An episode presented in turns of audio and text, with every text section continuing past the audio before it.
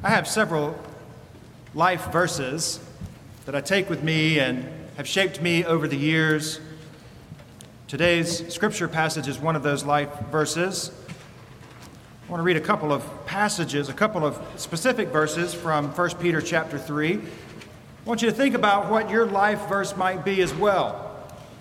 As we conclude this series on renewal, we're thinking about our prayers and our presence, our gifts, our service, and our witness as means of experiencing God's grace in this world, and as means for others to experience God's grace through us.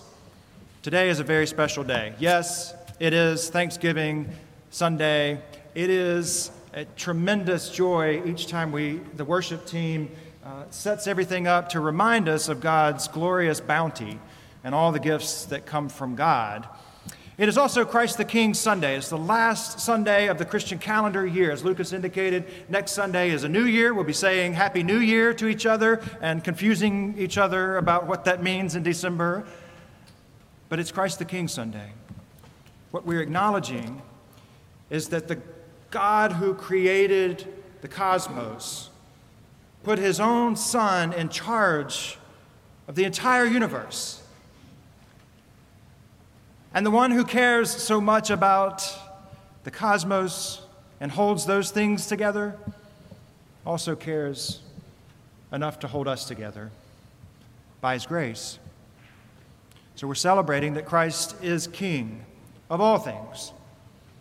And because our King wore a different kind of crown, one that was made of thorns, and because our King was not elevated on a throne but on a cross, today we return thanks. Today we return thanks that we don't have to figure this out on our own.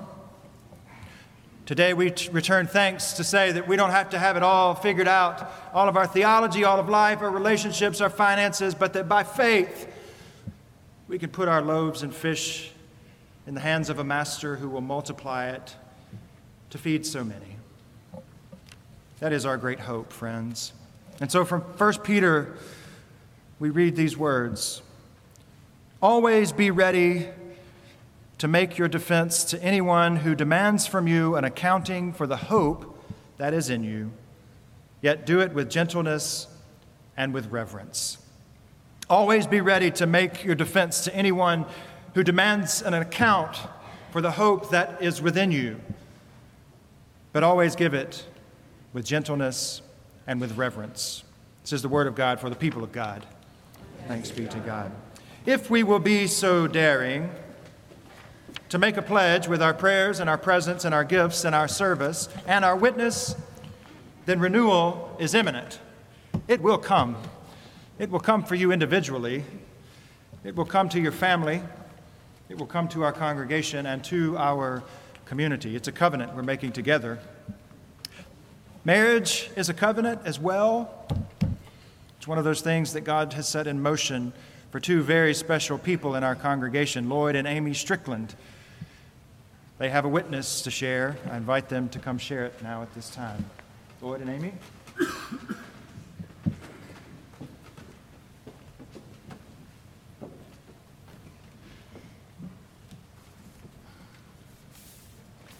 Good morning.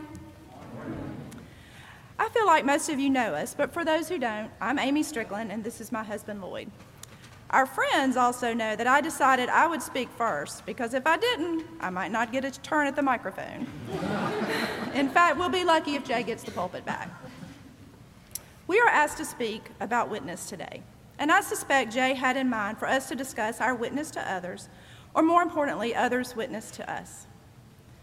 If I talk to you about all the love and support we receive from our close friends, members of this church, the staff, the choir, Sunday school, and Stephen Ministry, and of course our wonderful families, then Lloyd won't get a chance to speak. 20 years ago, many of you witnessed our courtship, marriage, and eventually babies, Daniel, then Lucy, who are now grown. Then came the spiral of addiction, which led to our split and ultimately divorce. 6 months ago, many of you witnessed our remarriage, which was certainly a renewal of trust, faith, and love. Dr. Borders graciously reminded us during that wedding ceremony of Jesus' transforming love. We are thankful for that love of Jesus that brought us back to this place, this sanctuary, on May 11th, 2019, to marry again. That's a little more where I want to lead you to contemplate this place, this sanctuary, our fellowship hall, and these classrooms. This place where the body of believers stands up and helps one another, easing them through the joys and pains of life. This sanctuary has witnessed our two weddings, baptism and confirmation of our precious children, the sting of betrayal, the pain of loss during the division of our family. It has witnessed the funerals of beloved parents, friends, and saints from this congregation who led and nurtured us. These pews, columns, and hallways, along with the relationships created, have always brought me back to the assurance that God loves me despite what the world says, or even when my own thoughts bring me down. Most assuredly, the people in this church have brought us through the twists and turns that life inevitably doles out. But also, this actual edifice has held me. I have prayed, cried, and experienced elation, standing right here on these marble floors. I always feel God loving me in these buildings. That love might be from the music which teaches me scripture or stirs my emotions. That love might be a hug from someone who has no idea I needed it that day. The kind words, the sunshine through the stained glass. All these things envelop me here and sustain me to not only face, but conquer whatever comes next from this world. Despite the hard, painful times, I knew I wanted my children raised in this place with these faithful people because God is among us here. I know that He is. Renewal comes in many forms. For me, walking into this Holy Spirit-filled place where God has placed His love, just waiting on me to accept it, it's a renewal every week.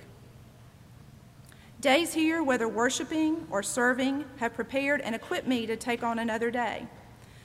I'm not sure that my life has been a witness to anything but pure perseverance, or some might say stubbornness. I can tell you that God witnesses me and to me in this holy space. Through the love of members and staff, through our prayerfully selected music, and through this stone and mortar, He is already here witnessing your life.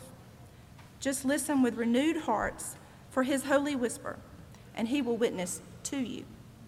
Thanks be to God for First United Methodist Church. Whew, I was starting to think I wasn't going to get a chance. I told the first service, y'all going to have to bear with me but when I tear up, they're tears of joy and gratitude. So here we go. Witness, it's what we do. Many people, if not most, think of witnessing as having to get into a conversation with someone, and that makes most people feel uncomfortable. As Joe Moore mentioned a few weeks ago about the woman coming up to her at the cancer center saying it's not what she normally does. Well, it's not something most people normally do. But so many times, what we do is our witness to the world outside this church. No words. Bill and Beverly Ellis reminded us last week of some of those opportunities as they talked about service, respite, serving on other boards, doing other community service with other organizations, gleaning, habitat, great day of service. There's a lot of opportunities for us to witness to the outside world. You heard Amy mention the various groups of people that have witnessed to her. I'm going to throw out names of a few people who have witnessed to me over the years here in this church in ways they probably didn't even know. There are a myriad of people, but these are just a few that have witnessed to me. Dr. Paul Duffy, he was our senior minister in the 70s. He was bishop. He was our bishop in residence. I also knew him as Uncle Paul because I dated his niece for a couple of years when I was in high school, so I had a little bit different perspective on him. John Dressler, who was our choir director in the late 70s. John and Mary Ellen Bullard. Jack Horner. Sherilyn Lawson Bryan, my sister, Dana Strickland, who's here in the choir, and it's her birthday today. How about that? And my mom, Emmy Jean Strickland. And as it turns out, I'm a witness too. I am living proof of the greatness of God and the miracles he can perform. I know a lot of people will say, wait, what, you? Yeah, I know, but here's why. From 2005 to 2009, several things happened in my life. My father died. I was diagnosed as diabetic. I had a heart procedure that actually deadened parts of the inside of my heart to help with a heart condition I have. I was diagnosed with lymphoma, which is a blood cancer. I had 4.5 months of chemo. And in all these things, all I could do was pray and do what the doctors told me to do. Well, somewhere along the way, Amy and I divorced. But the worst disease that got me and almost killed me physically, it literally almost did, you can ask my old doctor here in the choir, was alcoholism. If you want to experience pain and suffering like no other, and you want to drag everybody else that you know along with you to experience it too, try alcoholism. I'm happy to say I've been physically sober since July 20th, 2012, and I've been spiritually sober since July 27th, 2012. You see, I had a white light experience sometime during the night, and I woke up on the 27th, and I felt like a new man. I wrote it down in my journal that I felt different. I felt like a new man. I was a little irritated because I was asleep when it happened, and I missed out on the experience, but God did for me what I could not do for myself. He took away a terrible obsession and replaced it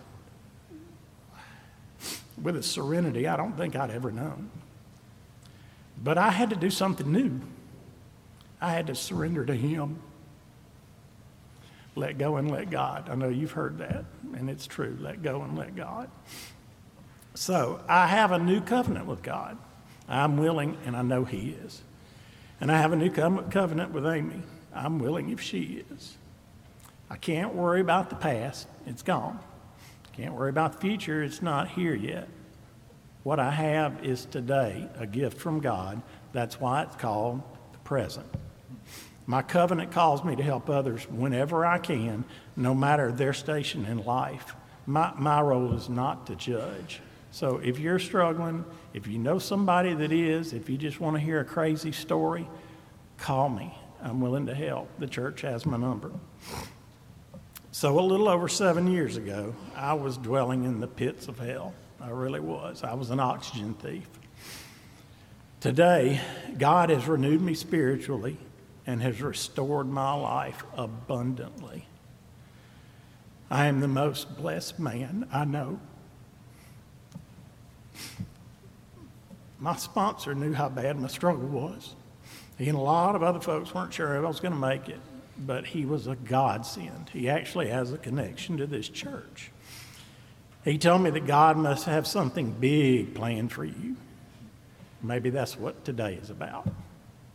So, if you want to be a witness, but don't think you can, just don't really want to, or don't think you're worthy, just keep coming back. Sue Loftus did. God will find a way for you to be a witness. I named some people earlier because looking back on it, they were all witnesses to me related to my alcoholism, starting as far back as 40-plus years ago. Yeah, I'm an old guy. God was laying a foundation long before I even knew it, and it happened because of this church. Dr. Duffy exemplified grace and compassion in a way I've never experienced. John Dressler taught me to not quit even when things aren't going your way. John and Mary Ellen Bullard taught me compassion and acceptance of others who are struggling. Sherilyn Lawson taught me patience and compassion, and bless Lawson's heart, he has lots of patience. Jack Corner showed me someone who reached out to a hopeless outcast. Mom taught me grace, unconditional love, and perseverance. My sister taught me love, tough love, and service. And Amy. Full of grace. And a true witness to what forgiveness is all about. Jesus calls us to go out and make disciples, living as an example of Christ. For years, I was a good example of a bad example. You know, we may be the only Bible someone ever sees. The Bible tells us to help the least of these, as Jay talked about last week, and witness to the ends of the earth. Amazing grace, how sweet the sound that saved a wretch like me. The choir just asked, who will be a witness for my Lord? I will. How about you?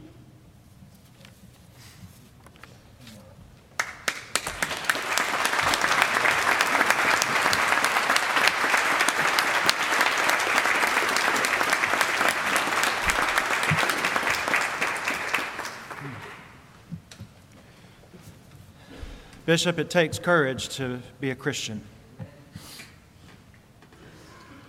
Brothers and sisters in Christ, it takes courage to be a Christian. Amen? Amen. If it's too easy, we're not doing it the right way. Jesus, in my mind, through this renewal series, has been saying, I need you to give some things up, and it'll take a little courage.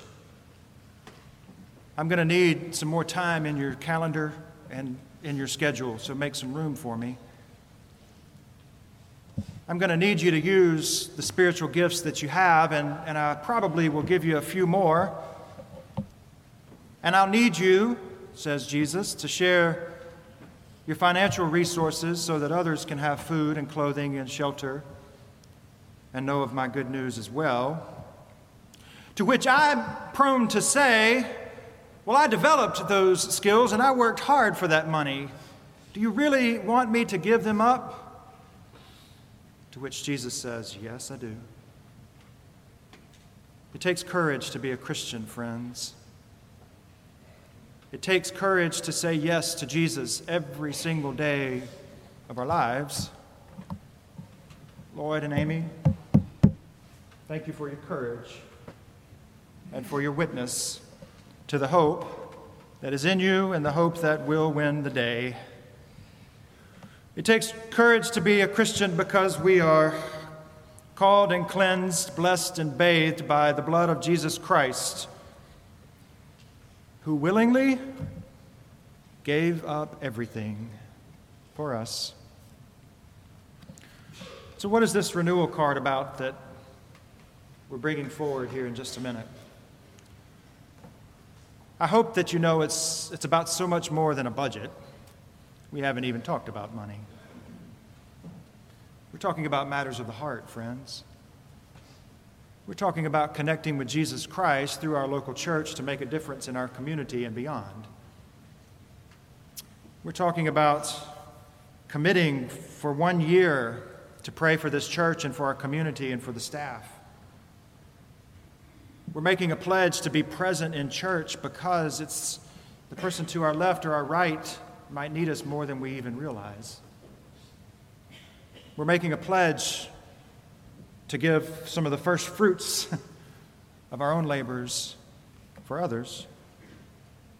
We're making a pledge to serve Jesus Christ within the walls of this church and somewhere outside the walls of this church as a way of balancing our discipleship, and we can help you with that with our First Connect forms. And then the witness portion of the card that I hope you have in front of you is quite special. It's where the rubber meets the road. It takes courage. What I'm asking you to do is to consider inviting 2 people per month to be a part of this family, to be a part of this worship experience, to be a part of your small group, to be a part of what God is doing here at First United Methodist Church. And if you want to really challenge yourself with your witness, I want you to start thinking about that one person who's in your sphere of influence, that one person that you won't give up on for a whole year. someone you can call or text, someone you can pour yourself into, someone you can invite here with you, somebody who will hug you and they don't know the impact of that, somebody who won't give up on you, right? Who's that person? How will you be a witness in their life? That's how the renewal card works. I think if we'll have courage to step forward with our witness right now by making these pledges together, there's no limit to what God will do through us and for us and with us, beginning here in Montgomery, Alabama.